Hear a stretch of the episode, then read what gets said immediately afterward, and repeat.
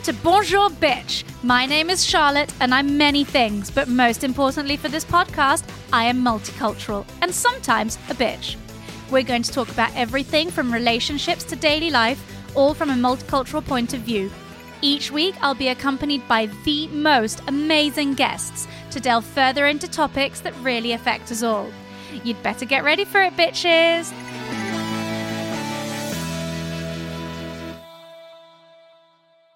Hi, everybody. Today we've got the lovely Emily Ricard, aka Sister, um, who is here today. She's not only my sister, she's also my colleague at La Fete, and we are going to be talking about our experience with languages and growing up with different languages. Hello, Emmy. Hello, Charlotte. I love my official intro, by the way. I like sister. That's my little. Sister.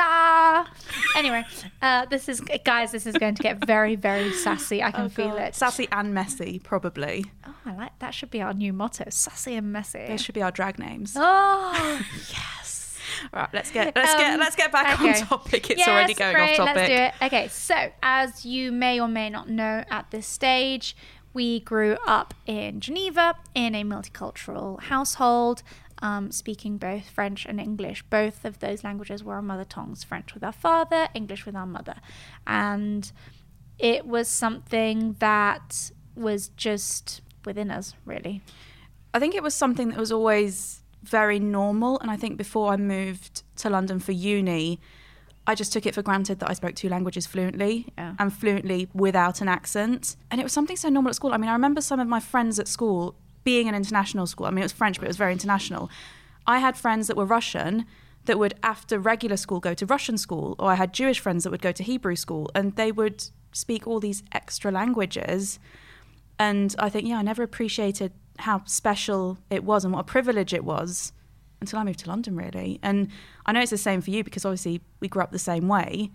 And I can't imagine life without several languages in it, really. For me, I think as well, I really clocked it when I went to Spain when I was 14 to try and learn Spanish. Hmm. And I realized how quickly I was picking up Spanish because I think there's that thing of once you know two languages from being really little, you can very easily add on languages.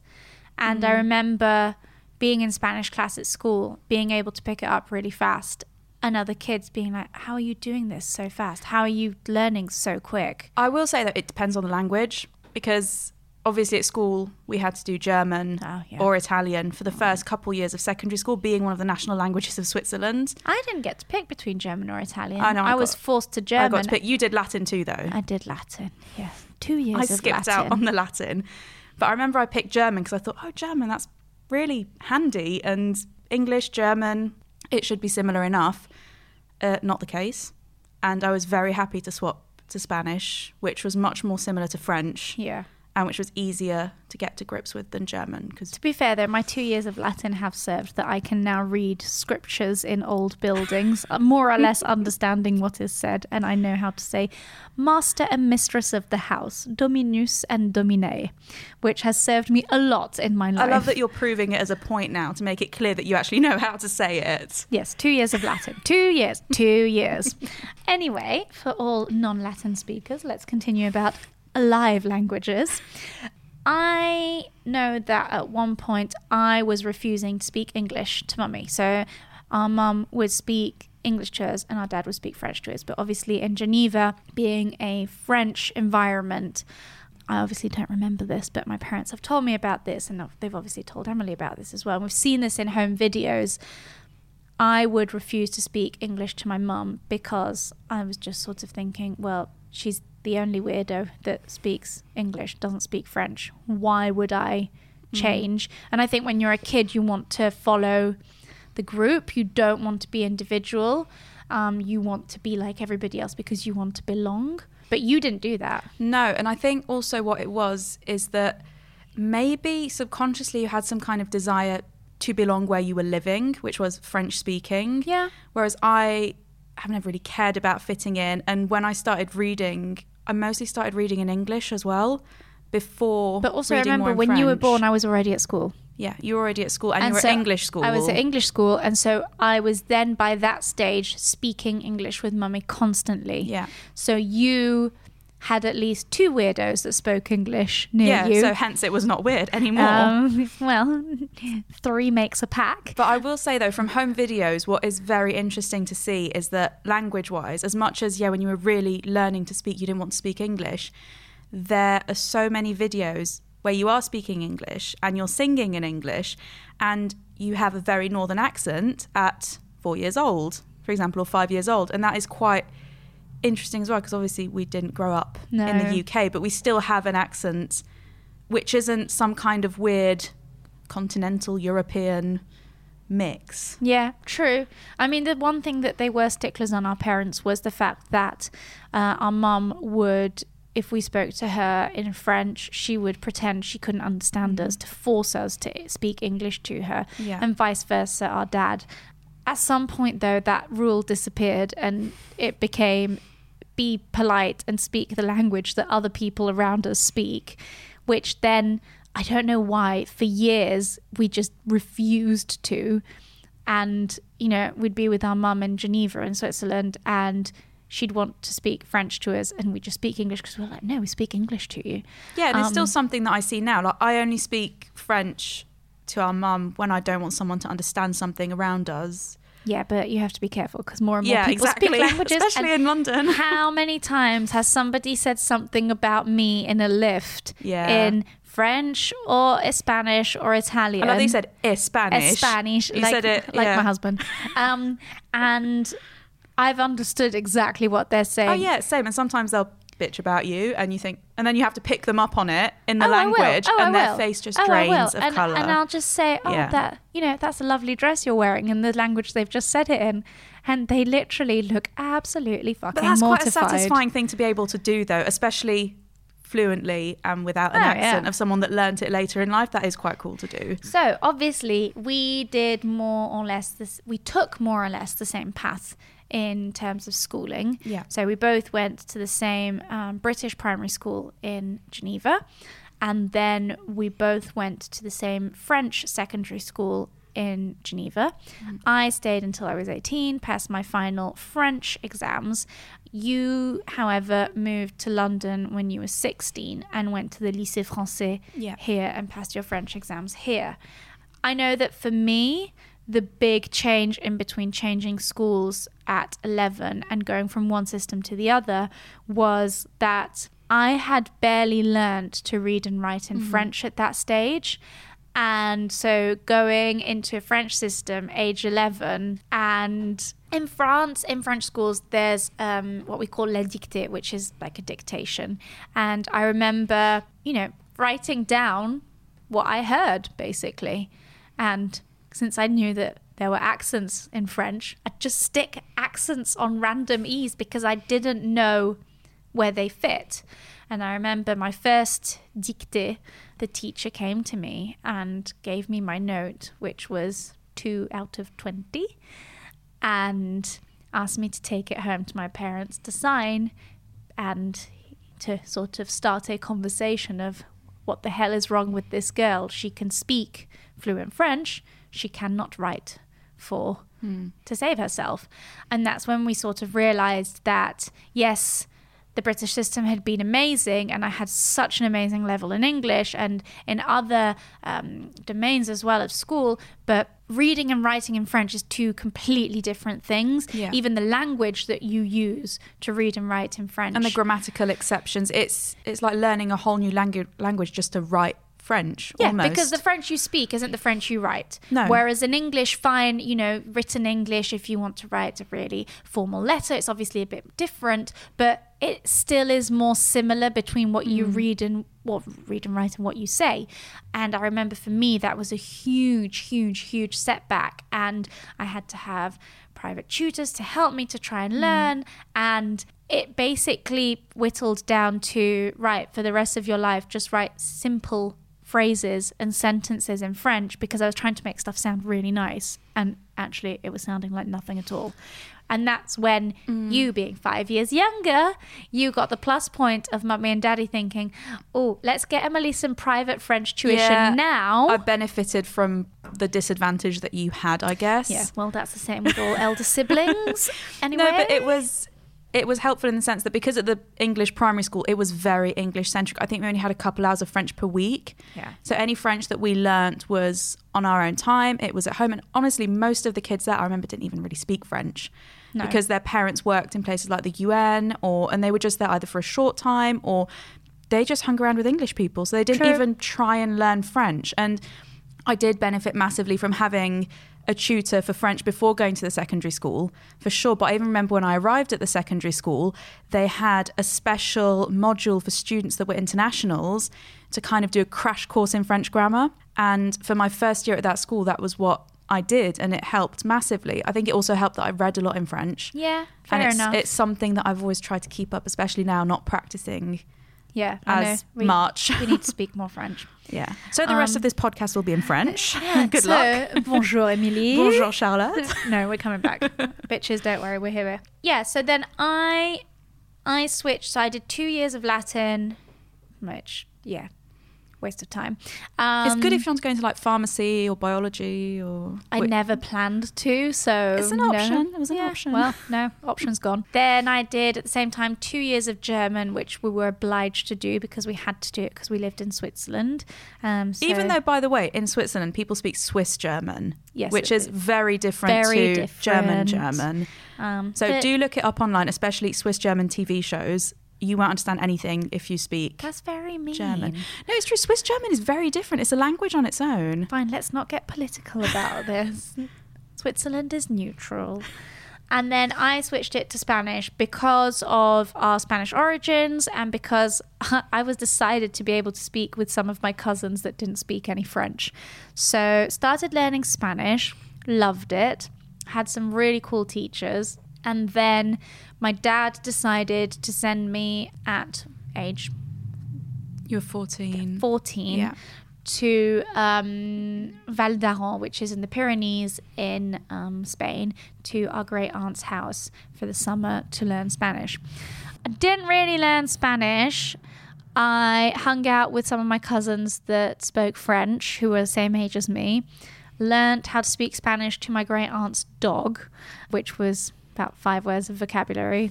Sit, come here, bring the ball, all that sort of stuff. And started to go out clubbing with my cousin with fake ID. So No, but also you came back speaking French with a Spanish accent. with a Spanish accent that True. our cousins have in Spain, and that True. was very weird. I have this thing though where I pick up accents when I go abroad. I'll pick up an accent very quickly in that language. So, for example, now that I'm fluent in Spanish, when I go to Peru for long periods of time, I will end up speaking with more of a South American accent. But it's also when you speak to internationals and English isn't their first language. I have noticed, and I Ah, still do notice that you take an almost neutral accent, so you lose maybe your more northern intonations or and I slow my speech. British apparently. intonations, and your speech slows down. And it's not because you're slowing it down so people will understand you. I really it's- don't do this it's intentionally. I have you no do idea. unintentionally, and it's something whereby your accent becomes so neutral. It's because I have a kind heart. I want people You have such to a kind heart, Charlotte. Coming back to the actual subject. Yes. Not my lovely heart. So I started to learn Spanish and then ended up going for a summer to Salamanca, um, which completely changed my life. I met one of my best friends out there. And then went the following summer to Granada, uh, which also changed my life. Uh, I met my first serious boyfriend there when I was 16 and used used him. No, sounds You bad. used him to learn Spanish. He No. was he was your Spanish teacher. He well, we we dated. It was long distance for four years, and I learnt Spanish with him. Basically, I um, mean, it's a good way to learn a language. Best way if you're looking to learn any language. First of all, choose a sexy language, um, and then go find a boyfriend or Please girlfriend. define a sexy language. everybody's got different tastes. Somebody might find Japanese sexy. Somebody might find Italian sexy. But yours is Everybody- Spanish. Mine was Spanish. I clearly had I mean, it still is because you did marry a Spaniard. I did marry a Spaniard. So Espanol. And then I went to uni and was still using my Spanish a lot and actually decided when I was going to do my master's in fashion, I decided, hang on a second, if I'm going to work in fashion, I need to speak Italian. So decided to um, start studying Italian a little bit and then um, moved to Florence and lived there for a year But the fact that you had Spanish as Yeah. another Mediterranean language, do you find that that helped you with the Italian? Or do you find that, on the contrary, Yeah. you would Italianize Spanish words that you had? I did initially when I moved there because I knew that was how people would understand me. And did it work? Yeah, the thing is, I have a Spanish accent in Italian. Still now? Yeah, when I go to Italy, people ask me if I'm Spanish. They don't ask me if I'm French, which is fucking stupid because Italian is more similar in pronunciation to French than to Spanish. Well, especially in the north, right? In Milan and stuff. Yeah, yeah, yeah, It sounds but- a lot more French. yeah, but it's not very nice that accent. Um, Love but- that we're just dissing so many yeah, people. Sorry, people. Um, no, but it's that thing of. I think it's because it was that Latin language, and for me, Yeah. it's a foreign Latin language, and so those are the intonations and sounds that I learned. Yeah. I mean, I obviously don't do h sounds in Italian. I do have a little bit more class than that, but yeah, it came a lot easier because I had the French and Spanish base. Yeah. Uh, it's like I'm sure if I wanted to learn Portuguese, I mean, I can read Portuguese. I can understand 80% of what's written in Portuguese. Hearing Portuguese, however, because the intonations and the sounds are so different, I find it harder. But I think hearing is always a different kettle of fish. Like just hearing someone's accent. I mean, for example, Spanish, as soon as I put Spanish radio on, the people speak so quickly and it's very hard to have your like bits where you understand because they don't really take breaks. Yeah. I suppose it's like us when we speak English, when we speak French, it goes quickly. I think what's interesting is the expectations people have of multilinguals and the accents and you know people getting confused. I think for us one thing we've always played around with has been switching from one language to another. the looks on people fa- on people's faces sometimes that we get with that is quite amusing because it's never a bad look, but it's always of like, oh, I wasn't expecting that True. come out of your mouth. I mean, we always used to switch between French and English anyway. We've always spoken Yeah. both to each other. We've never had a set language that we've spoken to each No. other. We'll say since we both live in London, it's more English than French now. generally, but we do make a conscious effort to practice Yeah. our French more because we have to. Um, what I do love though is sometimes when I'm in the street speaking to somebody on the phone that I know speaks several languages, and I can hear that, and I can see that that person is watching me speak on the phone and hearing my conversation. I will just randomly switch from French to English to Spanish to Italian. But I think that's the thing is that we And also again. we also do it in the same sentence. Oh, yeah. which confuses oh, people yeah. even more. Yeah, it's just fun. And I don't know about you, but does your mood affect your language use? It depends. I'd say when it comes to swearing, I probably swear more in English than in French. Really? I swear more in French. Though I don't know. I just like the variety of words in English. Oh no, I found them very potent in French. But I do like certain French swear words, yeah, and it makes me sound more aggressive. So if I want to sound aggressive and sweary, French usually. Do you have this thing? So I've noticed it that my voice pitch tone Oh yeah. changes from language to language. And I don't do it on purpose. I've noticed that as well with French. Like in French, I feel that my voice goes a bit deeper. So, for example, if I say now, my name is Charlotte Ricard Quesada, I'll say it in the four languages and you'll be able to see. So, my name is Charlotte Ricard Quesada. Mm-hmm. Je m'appelle Charlotte Ricard Quesada. Yeah, it goes deeper. Mi nombre es Charlotte Ricard Quesada. Mi chiamo Charlotte Ricard Quesada. Yeah, so you go higher in Italian. So it's Um, it's it, just it does change. It's so weird because I know that sometimes when I've spoken a language to somebody and they've heard me in the other language, they're like, "Oh, your voice goes very it's, deep." it's the nature of the language almost. I don't think there's anything you can do to just keep the same pitch. True.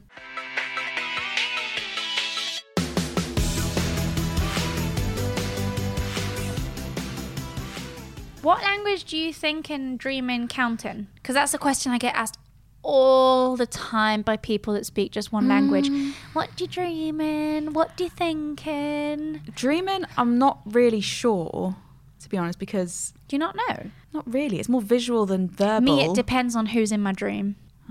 Well, that's a yeah. So if it's. Antonio, it's in Spanish. well, that does make sense. He's not going to start speaking Russian to you. But it's funny because if it's people that I associate several languages with, then it switches. Mm. Because obviously, you I associate two languages with. Yeah. Some of my friends I associate even three languages with. And Yeah. so it switches. Um, I think it's interesting, but I will say things like counting. Sometimes I do push myself to count in French more, and also I do like the French numbers. me, it depends where I am.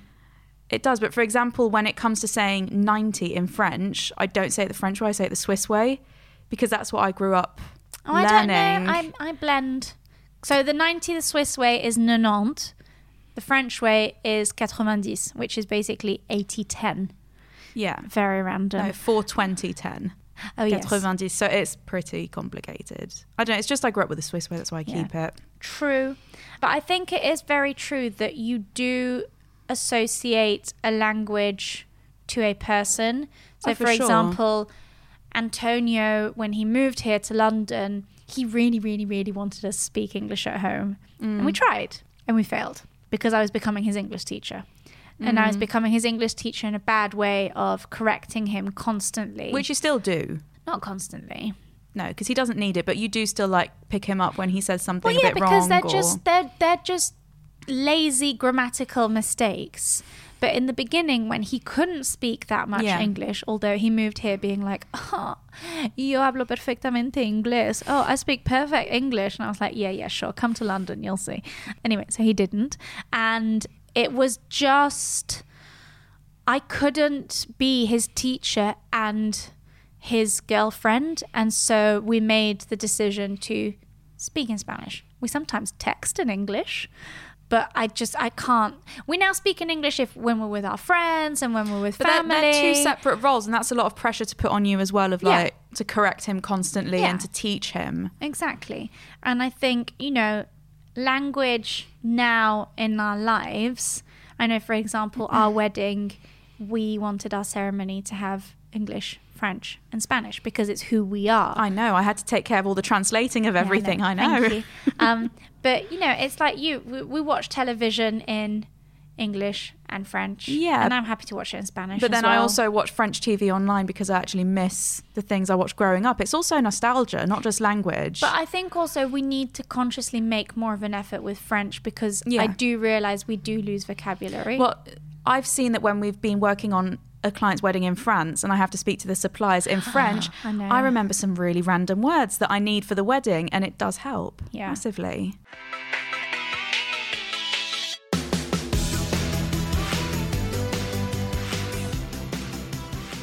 it's time for the bitch fire round. Right, it is now time for your bitch fire question. I like the Um, French accent, uh, Charlotte. it is especially for you, Oh, Emily. thank you. You're going to do the whole round with the accent. Oh my god, yes, I will do the whole round in the accent. that might annoy the listeners a bit, though. Okay, let's stop. Okay. Um, so, you know the premise of this I by do. now. So, are you ready? Oh, God, pressure. Yes, I am ready. Dog or cat? Dog, Netflix or Prime? Netflix, Bath or shower? bath, ASOS or Zara? ASOS. Oh, Forever. Yeah, you know what I get delivered from The amount of fucking packages that come through. ASOS, you should sponsor this lady. Yes, please. oh, I love the. And give me discounts. Thank you. it's out there. Sweet or savory? Sweet. No, obs. Coffee or tea? Tea. Winter or summer? Winter. Yeah, no, because you always get too hot. City or countryside? Uh, countryside. Vintage or new? Vintage. Instagram or Twitter? Instagram. Whoop whoop. So thank you for coming on today. My pleasure. For once, you're not behind the scenes and backstage. I know, for once, it feels very surreal all of a sudden. And do you have a social media handle that you would like people to follow you on?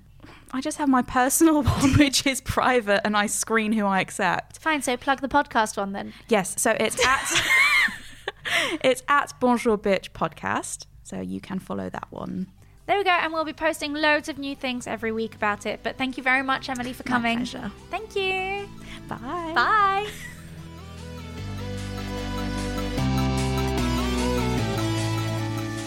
Remember to tune in next Monday for a brand new episode and please rate and subscribe wherever you listen to your podcast. It really does help us out. We'll see you then. Au revoir, bitches.